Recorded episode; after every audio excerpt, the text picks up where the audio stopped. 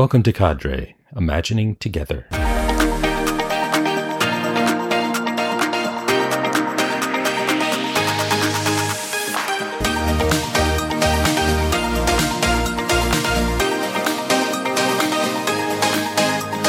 Welcome back to Cadre. This is our third episode, and we're going to be talking about imagining together. And this is our prompt for the next cadre session, which is going to be on Sunday, February 25th at 1 Eastern. We'll have a Zoom link for those that registered and want that. Theme for the entire year is playful connections, and this is all leading up to our September 5th through 8th summit, where we're going to be talking about that in depth. So, a lot of this is sort of our own experimentation and exploration of play along these topics, just so we can be thinking about it well in advance of, of that event.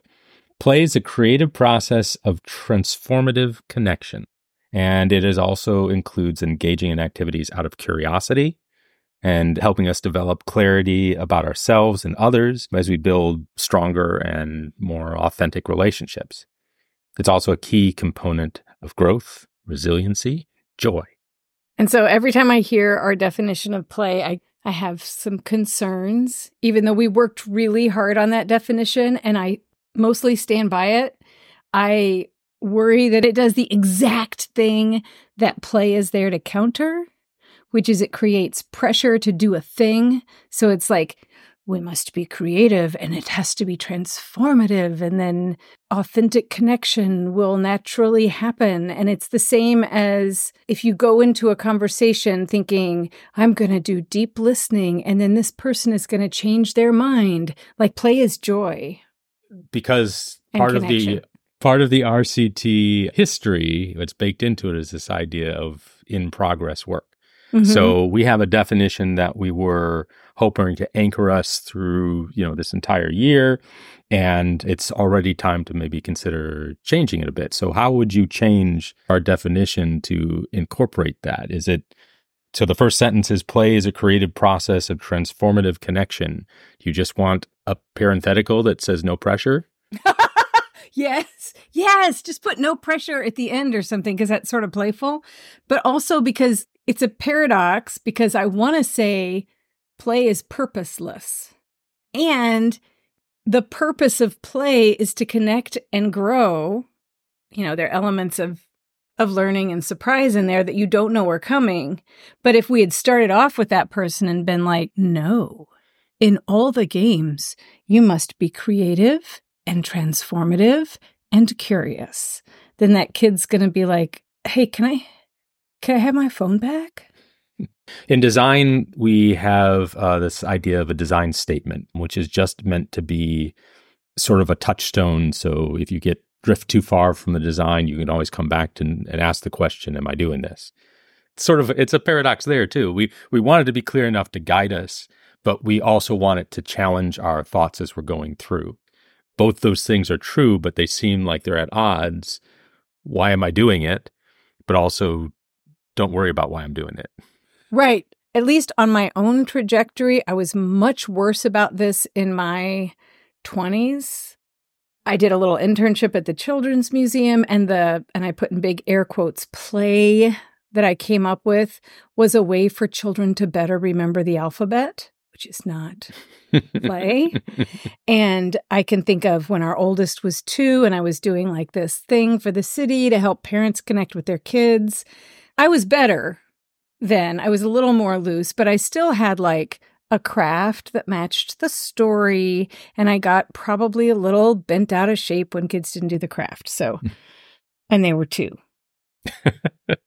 so that's all right. We can we can come okay. back to that right. uh, statement and not just it's probably going to be a theme. Yes, but like throughout all of our uh, podcasts going forward, this will just be a way that we can keep growing with this.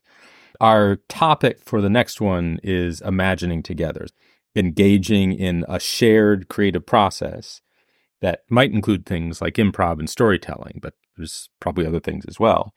And it also is about exploring how all that will help us imagine relational possibilities and process feelings that arise in that safe space that might not arise when the stakes are higher. Play provides opportunities to connect without necessarily having like the entire friendship on the line. Although in younger kids, sometimes you do hear that, but they come back around in like 20 minutes. All these things we're saying about play are true. Also, what we're saying right now about play being a variety of things with not a real purpose, but also the purpose is to connect. And also, our society doesn't really value connection. So I'm concerned about saying that's not a real purpose. All of these things together are why play informed by RCT is really important. RCT looks at how our culture gets in the way of connection, and play finds ways around cultural barriers to connection.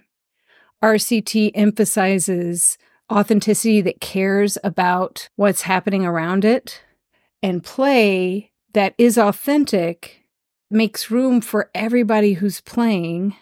So when we're imagining together, you know, we talked last time about world building and creating this space where everybody can see themselves in there. Mm-hmm. And this is in some ways about using that space that mm-hmm. you've created for yourselves. One of the things we, we talk about is you know improv and there are rules of improv that are things like yes and or don't block which is helping the story build on top of each other but one of the other ones is about you know looking for relationships establishing location relationships in any story what makes the story interesting is that people change if your story doesn't involve change of yourself or others if you're not giving people what they need to be able to make those changes and, and do those choices, then it's not going to be a very interesting story.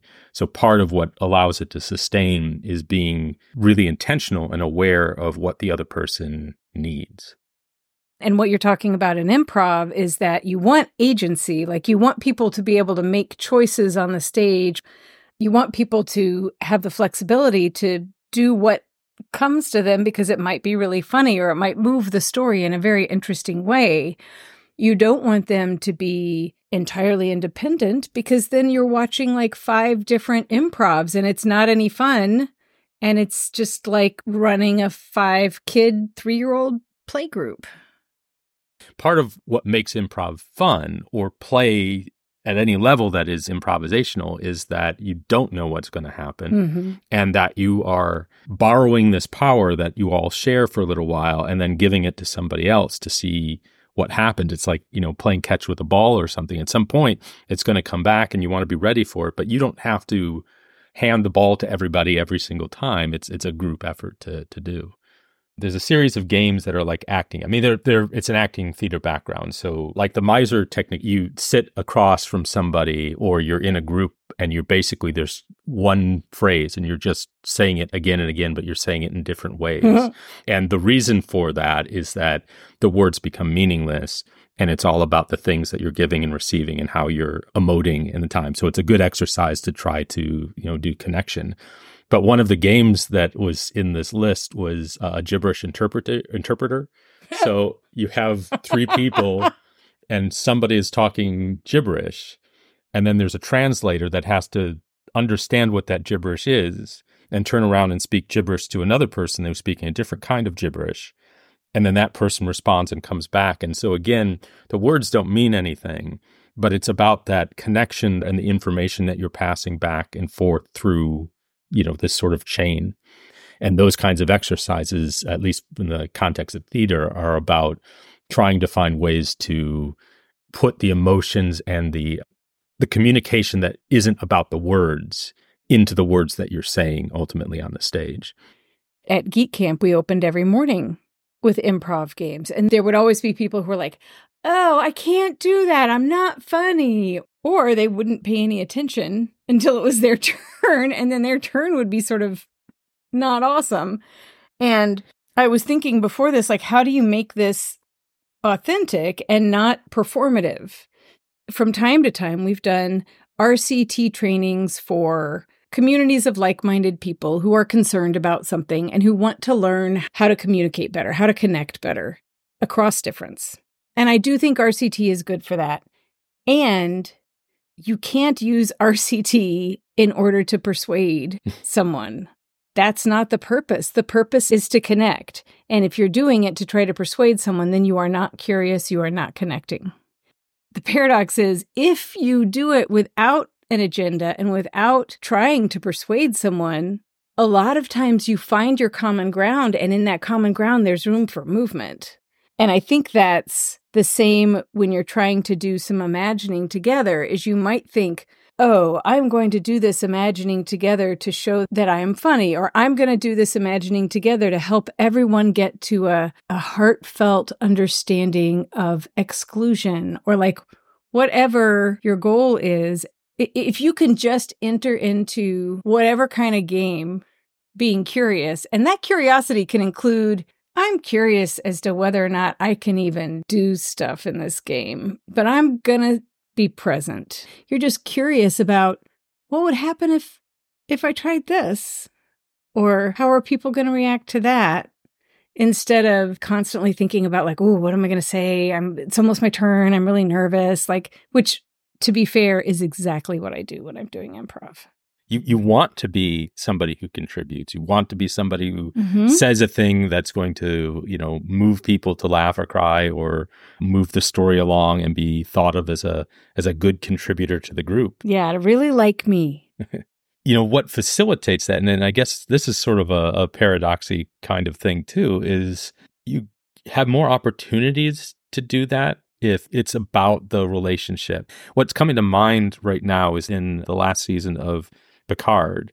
Data is the I want to be human, what's it like to be human character. At this critical point, there is a battle in his own mind between his predictable, we love everyone loves data self and this sort of much more independent and self-serving version of him called Lore that is fighting for for battle calculated calculated data had to basically be as vulnerable as possible in that situation to give Lore the space to to change. To give all of it. Yeah. Yeah. You can be involved in really serious work and you can need humor and play as a way to get through that really serious work. You know, I think we're learning more and more about like joy being an essential element of resistance. The tabletop role playing games, we've talked about some that are about the world is ending Death is imminent. What are we doing? It's imaginary. And it's a game, it's play. It's also like a really deep way of connecting with people and requires you to face very scary things that it's possible you could face with a lot of preparation, a lot of like mental, okay, this is what's coming, a lot of getting in touch with your body and noticing what happens when you know it's coming. Because it's play, you can explore death even in a way that isn't as high stakes as when you're sitting with someone who's literally in hospice. Yeah, the the game that I always think of as we start talking about that is it's just a little card game called I guess this is it. It's something that can be incorporated into larger games, but its purpose is for two people who have some history that you have to develop together. You know, you can set it in fantasy times like two characters in a in D&D but you could also set it in you know your favorite show or or just something out of your imagination. But they have a relationship and there's this deck of cards that have topics and feelings and how they come out and how you play them will determine what your next line is about. It's designed in a way that you're not going to get through all the cards but this is the last time you're seeing this person. It's you, that's the way it's played. And it could be because the other person is about to die. It could be that you're parting, you know, never to unlikely to see each other again. You're trying to get all the things out, but you can't. At the end of it, you take your cards, the things left unsaid, and you go into separate rooms and you sort of contemplate that and then come back and, and debrief. It's powerful because you don't know what's going to happen. And you have sort of this it's not really timed, but there's a countdown of these cards as well. So you know when you're getting closer to the end. But there's only so far you can think ahead to that. And you really just sort of have to play in the moment. Going to work or going to church, encountering somebody else in your life and having all this history, you don't know what they're going to say to you. You don't know if they've got big news or small news, or if they're angry that day, or if it's going to erupt. That kind of listening and being in the moment and being uncertain, that's just a part of everything we do. Yeah. Are there any RCT concepts that this conversation is saying mm, this is this is one we should focus on? Hmm. I would say mutuality, being able to both move and be moved by the other person. There are things that I am comfortable doing with people with whom I have a really close relationship in games that if I were doing improv and I knew them really well, I might not do. Hmm. Um, because I might be worried that it's going to press a button. If I'm playing with people I don't know, then I might be better able to explore that. I don't know. So the other thing that I think of uh, in this conversation is the supported vulnerability, the idea oh, of yeah, that's good. being in a space and being able to make those mistakes that you're afraid of making, of allowing that play to go where it's going to go and working together to pull it back if it's in the wrong spot or work through it, you know, with with your improv. It might be less intimidating if you raise the confidence in the space that you're going into. Anyone can play, like, and anyone can imagine together. We get stuck in in doing it right. And I hear lots of parents who are like, well, I, I don't I don't really play. There's little easy skills that you can learn to make it so that you can play. You know, things like just saying, what happens next? Instead of putting all this pressure on yourself to be like the perfect wicked crow that comes into your kid's story that they've just directed you to be, you could be like, hey, what do I do next? Even if you're not someone who thinks of themselves as playful, I think we could access that little playful part of you. A lot of times when we're playing with kids, we get really caught up in our perspective on what the moment needs. Maybe we think, oh, this child is just really being violent and needs to be shown that violence is not the answer. And that very well could be true. I don't know. But that's not what the relationship needs. That's you thinking what the child needs. I mean, sometimes it works to like explode the moment, like the hmm. child has just pretended to kill you. And so you fall gently on top of the child. and then the child's like, No, you don't fall there. And you're like, I'm dead. I can't do anything. And it's funny. Or it turns out this is a Larry Cohen classic that it turns out that the gun that they shot you with doesn't have bullets, it has love bubbles. And now you can't stop following them around, telling them how much you love them and you wish they would shoot you just a little bit more with a love gun. When that kid is doing that, they're looking for connection and power and to know that you can handle it. If you respond with, that's bad, they don't know you can handle it. And they don't feel empowered, they feel crappy. I'm not saying feel crappy about parenting. I'm just saying try to look at what the relationship is asking for.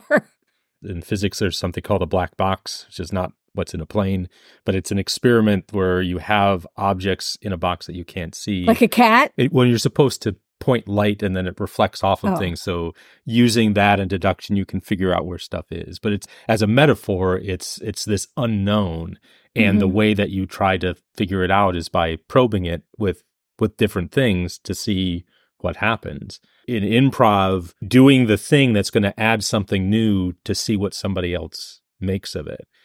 We are going to have a summit. Yes. And it's going to be playful. And the summit is September 5th through 8th, with the meaty parts happening in the middle two days. It's in Bloomington, Indiana. There will be stuff for experienced RCT people and also people who don't know much about RCT and want to learn. Maybe they get to hang out with some people who are really experienced with play, and those play people get to hang out people who know a lot about RCT. I like the idea of lots of different people learning from each other and playing with each other to do that learning. I'm getting more and more excited about it. Excellent. So we hope to see you all on the 25th with our next cadre session. Otherwise, we will see you in about a week. Okie dokie.